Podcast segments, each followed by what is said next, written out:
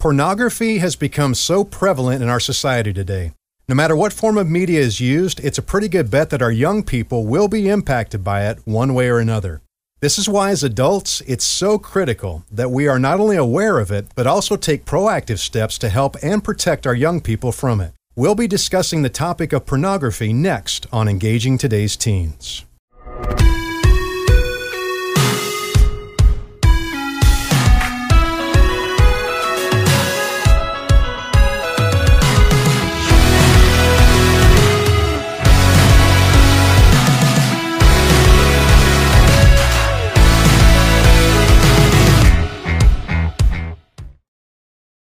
Welcome to Engaging Today's Teens, a podcast by Youth for Christ. I'm Doug Fitzgerald, and I'm joined by Pastor Matt Schulte.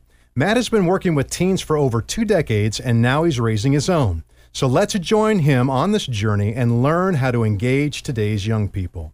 Now, Matt, we're surrounded by pornography nearly at every turn.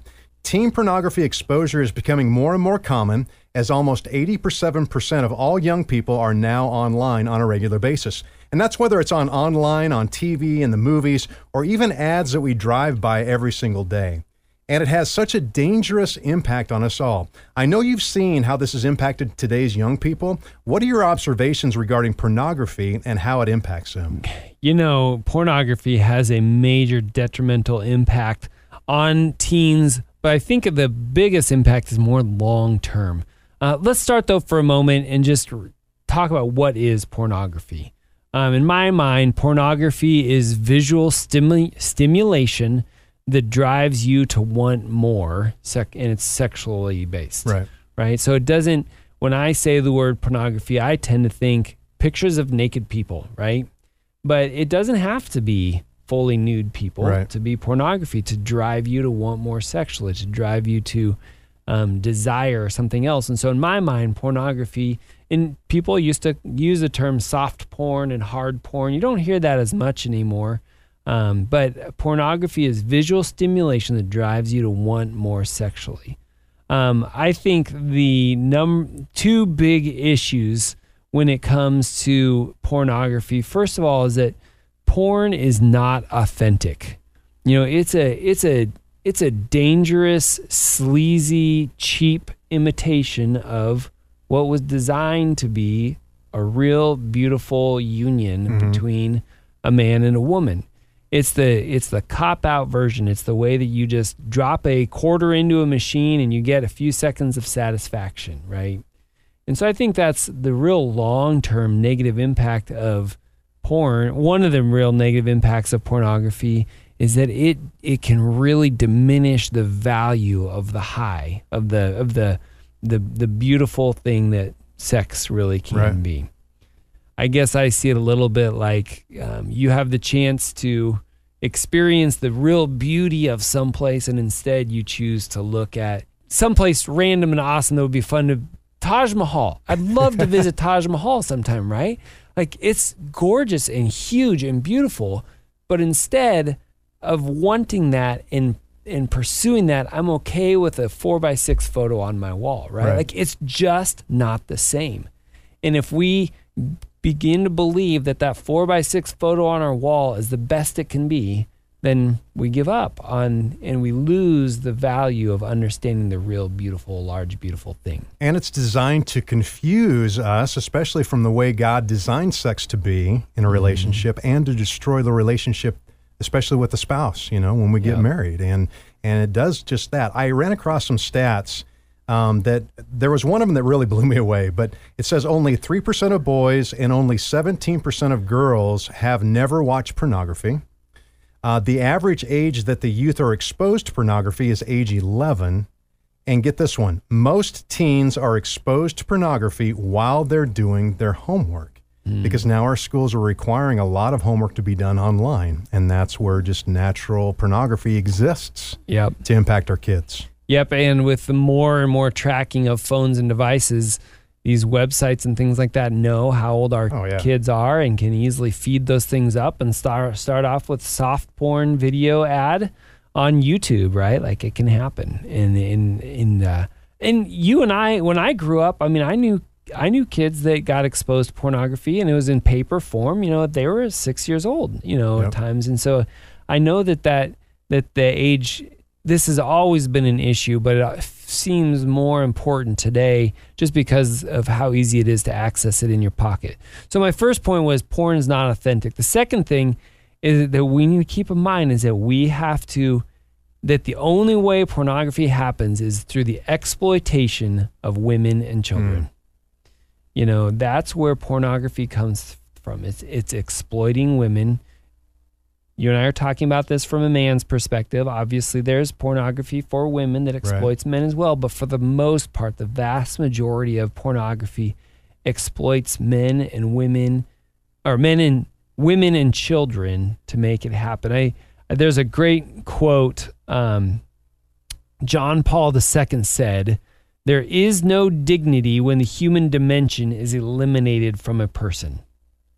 In short, the problem with pornography is not that it shows too much of a person, but that it shows far hmm. too little. You know, we only see the skin of somebody and we don't see the heart. We don't see the skill set. We don't see the beauty that is in some that is inside of somebody. Instead, we are satisfied with the skin. How does this impact our society then, just in general, and, and also then as it relates to our kids? I think it does set up, it has set up our society to continue to be okay with the exploitation of others Right. for our own personal gratification. Um, we see that in pornography. We also see that a little bit. I mean, we can even we can even see that happening a little bit in politics or in other areas of our lives where it's easier to rip somebody else apart and exploit them for our benefit to make us look better or feel better by ripping someone else down or tearing them apart. And so I think we see this playing out in a number of different ways, unfortunately. But I just love that quote. There is no dignity when the human dimension is eliminated from the person. Yeah. That's a that's a great one. Uh, the third thing, another thing that I would just add on to this conversation um, is that porn doesn't end when the visual stimulation is over, especially for men. Um, the the hooks once the hook has sunk in and poisoned our sex drive, it, it can create an unquenchable fixation that can really take over, and we we can replay it in our minds um, and we can think about it over and over. And so it does not end when the screen turns off or when the book closes or when the movie's over. Um, pornography really can walk with, especially teen boys, for the rest of their lives. Yeah. One of the things that I know we share with our kids is as you look at pornography and how it's impacted us and how how it's inf- really infiltrated most of areas of our lives Mm-hmm. is you know if that was your brother or your sister, how would you look at it differently? And that really is a, a big impact. So. What does God say about this then? I know obviously it's you know it's it's it, it's designed to destroy. What does God say? Yeah, you know, God is very clear on the protection of sex for marriage. Um, there is no doubt about that. I think of a number of different verses. One, but one story that really stands out to me is actually in the the story of the golden calf. You might remember the the Israelites have left Egypt and they're moving towards a promised land. And Moses goes up the mountain to get the the word of God. And while he's up there, they call on Aaron to build them a, ca- a golden calf that they could worship. So this is an example of exchanging the real for the inauthentic, for the um, for the not authentic. And it, the Bible verse says very clearly in Exodus 34 2 it says, So Aaron said, Take the gold rings from the ears of your wives and your sons and your daughters and bring them to me. So he tells the men, Hey, if we're going to create this fake image, exploit your children, Hmm. exploit your wives, take the golden rings from them, and we will use that to build this golden calf. And so, even in that, we see just a, a visual image of exploiting women um, and children to, to fill our satisfactions. You know, when I I don't watch much live TV. I you know I just don't. I, we watch everything on Hulu and Netflix Right. and things like that for the most part. But whenever I do, whenever I watch a Husker football game or something like that, I'm always shocked about how many commercials there are for erectile dysfunction. right. And there is no doubt in my mind that the reason, one of the big reasons behind the prevalence of erectile dysfunction is our pornography Mm. addictions as a as a culture.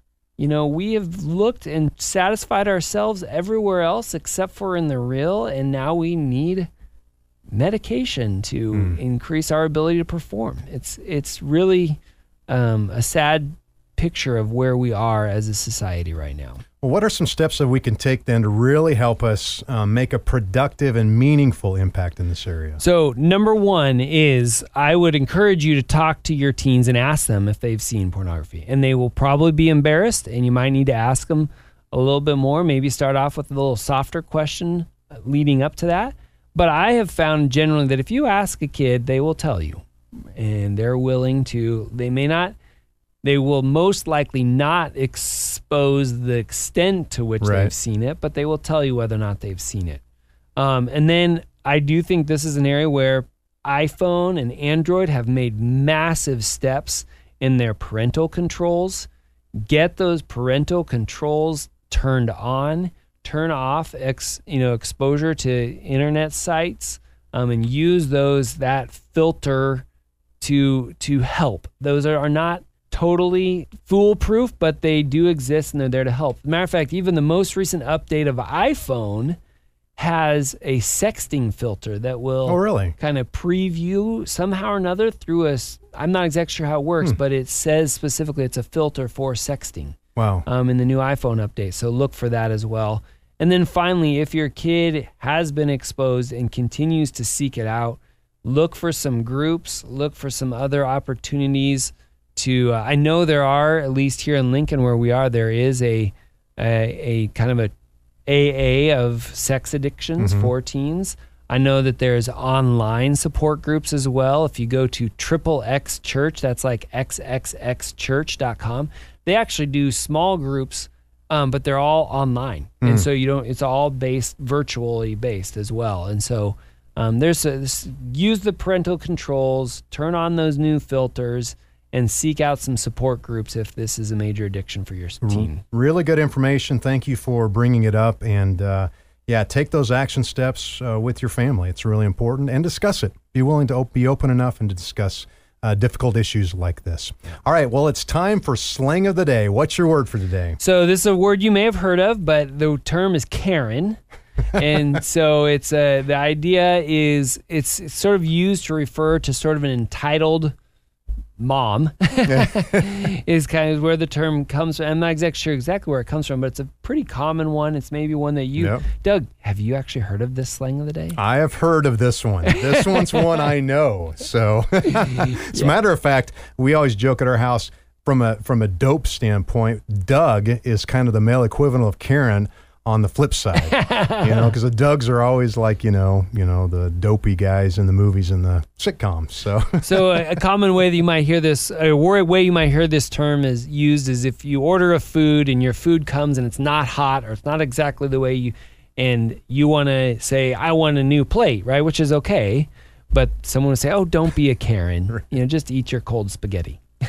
All right. Well, thanks so much, Matt. Thanks for that. And thank you for your willingness to really uh, open up and talk about such a difficult topic in, in regards to pornography. And we want to thank you for joining us and listening to this episode of Engaging Today's Teens, a podcast brought to you by Youth for Christ. The Lincoln, Area Youth for Christ is a non denominational, nonprofit organization serving over 2,400 youth in the Lincoln community and surrounding areas.